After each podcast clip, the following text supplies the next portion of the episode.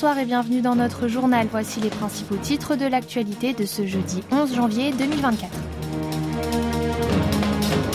Économie, la BOK gèle son taux directeur pour la huitième fois consécutive. Pyongyang n'aurait pas démoli ses postes de garde dans la DMZ en 2018. Législative 2024, début de l'application des règles de la pré-campagne. Et pour finir cette édition, Kim Hong-joo nous parlera du service militaire chez les Coréens vivant à l'étranger.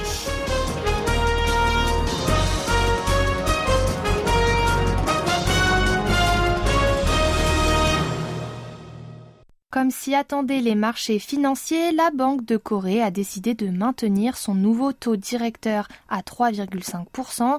L'institution a pris cette décision aujourd'hui lors de la première conférence de son comité de politique monétaire de 2024. Elle a donc laissé pour la huitième réunion d'affilée son taux d'intérêt inchangé. Les membres du comité ont expliqué ce nouveau gel principalement par l'inflation. Selon eux, si les prix à la consommation ralentissent progressivement, il reste encore et toujours très élevés et une grande incertitude plane sur leurs prévisions. Le gouverneur de la Banque centrale, lui, a estimé désormais plus faible qu'avant la nécessité de relever les taux. Yi Chang-yong a toutefois mis en garde contre les attentes des marchés qui tablent sur sa baisse. Selon le banquier central, en cas d'abaissement précipité, les prix à la consommation et ceux de l'immobilier pourraient repartir à la hausse alors que l'inflation reste déjà supérieure à 3% pour le cinquième mois consécutif. À noter que l'écart maximal des taux directeurs entre la Corée du Sud et les États-Unis reste lui aussi à deux points. Aujourd'hui également, la BOK a publié un rapport sur l'évaluation de la situation économique du pays. Elle y prévoit qu'en 2024, l'économie nationale retrouvera des couleurs dopées par les exportations et que le surplus courant flirtera avec les 49 milliards de dollars comme prévu, et ce sous l'effet de la reprise du marché des semi-conducteurs. Toujours selon le document, cette année, l'emploi ralentira, plus particulièrement dans le secteur tertiaire. Les deux Corées étaient censées avoir détruit 10 postes de garde dans la DMZ dans le cadre de leur accord militaire de 2018. Or, selon l'actuel ministre sud-coréen de la Défense, le Nord ne semble pas avoir démantelé les installations sous-traînes de son côté. Chin Won-sik a fait cette remarque dans une récente interview avec une agence de presse locale. Afin de détailler ses propos, il a affirmé que le régime communiste y avait récemment déployé des soldats et des équipements sans avoir effectué de travaux de restauration. Pourtant, les deux parties avaient vérifié le retrait de leurs postes respectifs en 2018.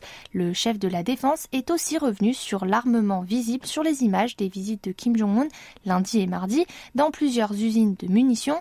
Pour lui, il s'agirait de nouveaux types de missiles tactiques guidés. Il a ajouté qu'il est possible que Pyongyang les exporte vers la Russie. Chine a aussi prédit que l'État communiste pourrait procéder en janvier au plus tôt à un tir d'essai de missiles balistiques à portée intermédiaire, les IRBM, dont il a testé le moteur à deux reprises en novembre dernier. Sur la possibilité de nouveaux lancements de missiles balistiques intercontinental, ICBM cette fois, le ministre estime que cette année, le Nord tirerait l'engin à un angle normal en vue de tester sa capacité de rentrée atmosphérique et de frappe de précision. Chine a ensuite été interrogée sur d'éventuels essais nucléaires au Nord. Prochain, s'il a lieu, sera le septième du genre. Selon lui, si le royaume ermite se prépare à l'effectuer sur son site dédié, à Punggye-ri, il le fera en choisissant le moment opportun. Notamment, il prendra en considération les échéances électorales en Corée du Sud et aux États-Unis, où les législatives et la présidentielle seront organisées respectivement en avril et en novembre. Toujours dans notre chapitre Corée du Nord. Aux États-Unis, la Maison-Blanche a affirmé ignorer si une coopération militaire entre la Corée du Nord et le Hamas est effective ou non. C'est une affirmation qui avait été évoquée par les médias locaux quelques jours auparavant. En effet, interrogé à ce sujet lors d'un point presse hier, le coordinateur des communications stratégiques du Conseil de sécurité nationale des USA a répondu ne pas être au courant d'un quelconque signe en ce sens. John Kirby aurait alors démenti cette possibilité. Cependant, une zone d'ombre demeure car deux interprétations sont possibles. La première, il aurait voulu dire que Pyongyang et le Hamas n'ont pas opéré une telle coopération dans le passé. La seconde, il aurait simplement spécifié que cette coopération n'était pas d'actualité ces dernières semaines. Précédemment, la Voix de l'Amérique a rapporté, avec des photos à l'appui, que le groupe terroriste palestinien utilisait actuellement des armes construites par le Nord et le renseignement sud-coréen, le NIS, a confirmé l'information. Il est allé plus loin pour diffuser les images des roquettes tirées par l'organisation terroriste sur lesquelles on voit bien l'alphabet coréen. La présidence américaine a par ailleurs affirmé que le régime de Kim Jong-un avait fourni des dizaines de missiles balistiques à la Russie et que celle-ci en avait tiré plusieurs vers l'Ukraine. Et hier, le Conseil de sécurité des Nations Unies s'est réuni pour en débattre. L'ambassadeur sud-coréen auprès de l'institution a une nouvelle fois dénoncé la violation de plusieurs résolutions du Conseil. Hwang Jung-gook a alors rappelé que Moscou avait lui aussi voté pour ces textes. En amont de la réunion de l'organe sécuritaire, huit pays, dont la Corée du Sud et les États-Unis, ont publié une déclaration commune condamnant avec fermeté l'utilisation des projectiles nord-coréens par la Russie pour frapper l'Ukraine. Toute l'actualité de toute la Corée, c'est ici sur KBS World Radio. Un mot politique intérieur à présent. À trois mois jour pour jour des élections législatives, les choses sérieuses commencent et un certain nombre de règles strictes du code électoral s'appliquent à partir d'aujourd'hui.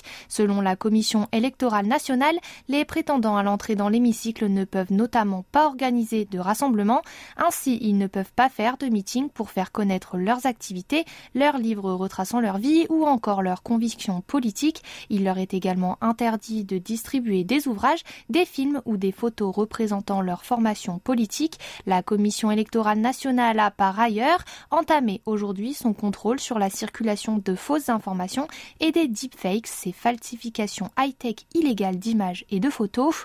Dans ce contexte, le ministère de l'Intérieur a communiqué hier le dernier bilan démographique. Selon ce document, à la fin décembre, le pays comptait quelques 44 millions de personnes ayant le droit de vote. À noter, les plus de 60 ans représentent 31% des électeurs et la tranche d'âge des 20-39 ans 28%.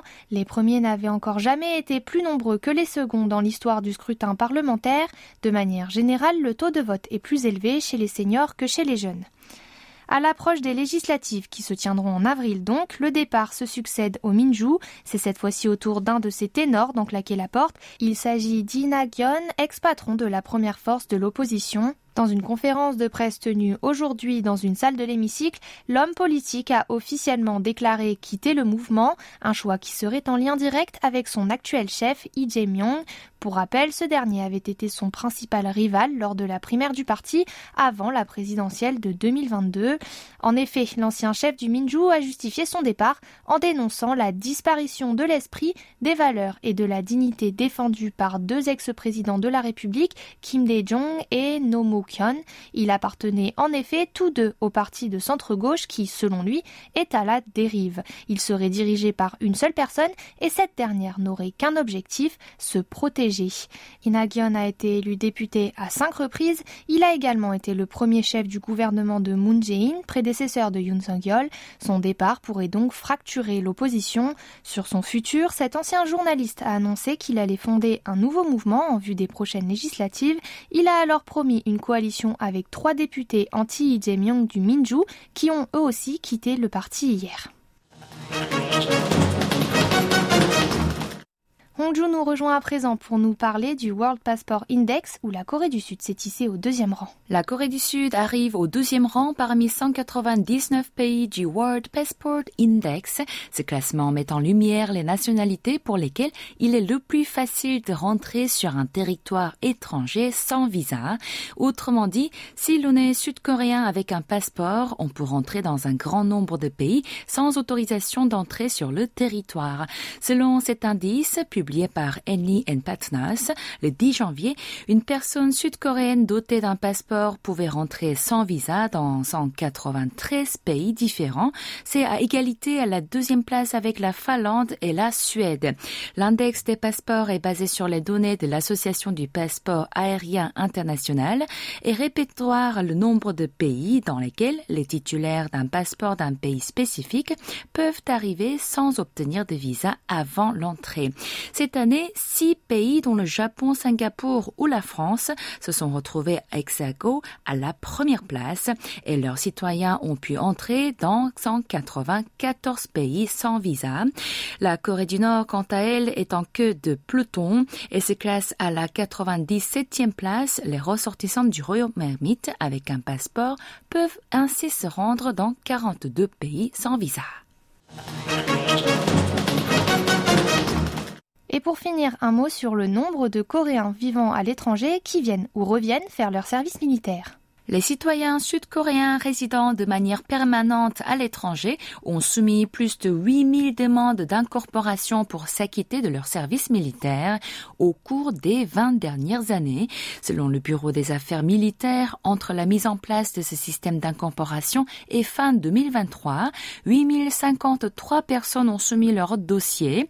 Le nombre de demandeurs, qui était de 38 lors de la première année, a augmenté au fil des ans. Chaque année, des jeunes renoncent à leurs études ou à leur vie à l'étranger pour se porter volontaire et servir leur pays.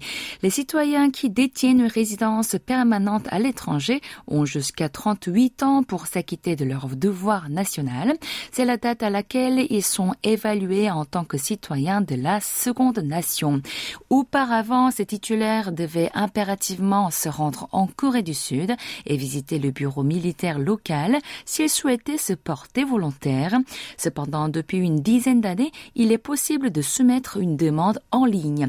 Le centre de formation de l'armée organise un programme permettant à ces Coréens ayant vécu à l'étranger de s'adapter. Ils reçoivent de l'aide pour apprendre le coréen, à se servir des installations militaires et à comprendre la vie en caserne.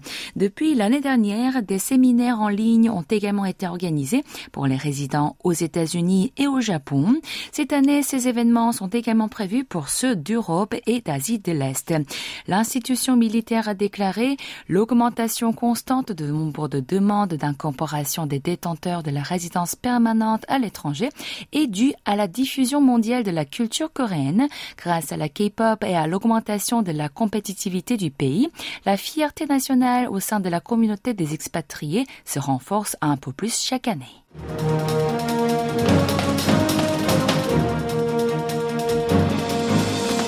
C'est la fin de ce journal qui vous a été présenté par Kim et Tiffany Genestier. Tout de suite, retrouvez votre magazine de société Séoul au jour le jour, suivi d'aux sources de la musique coréenne.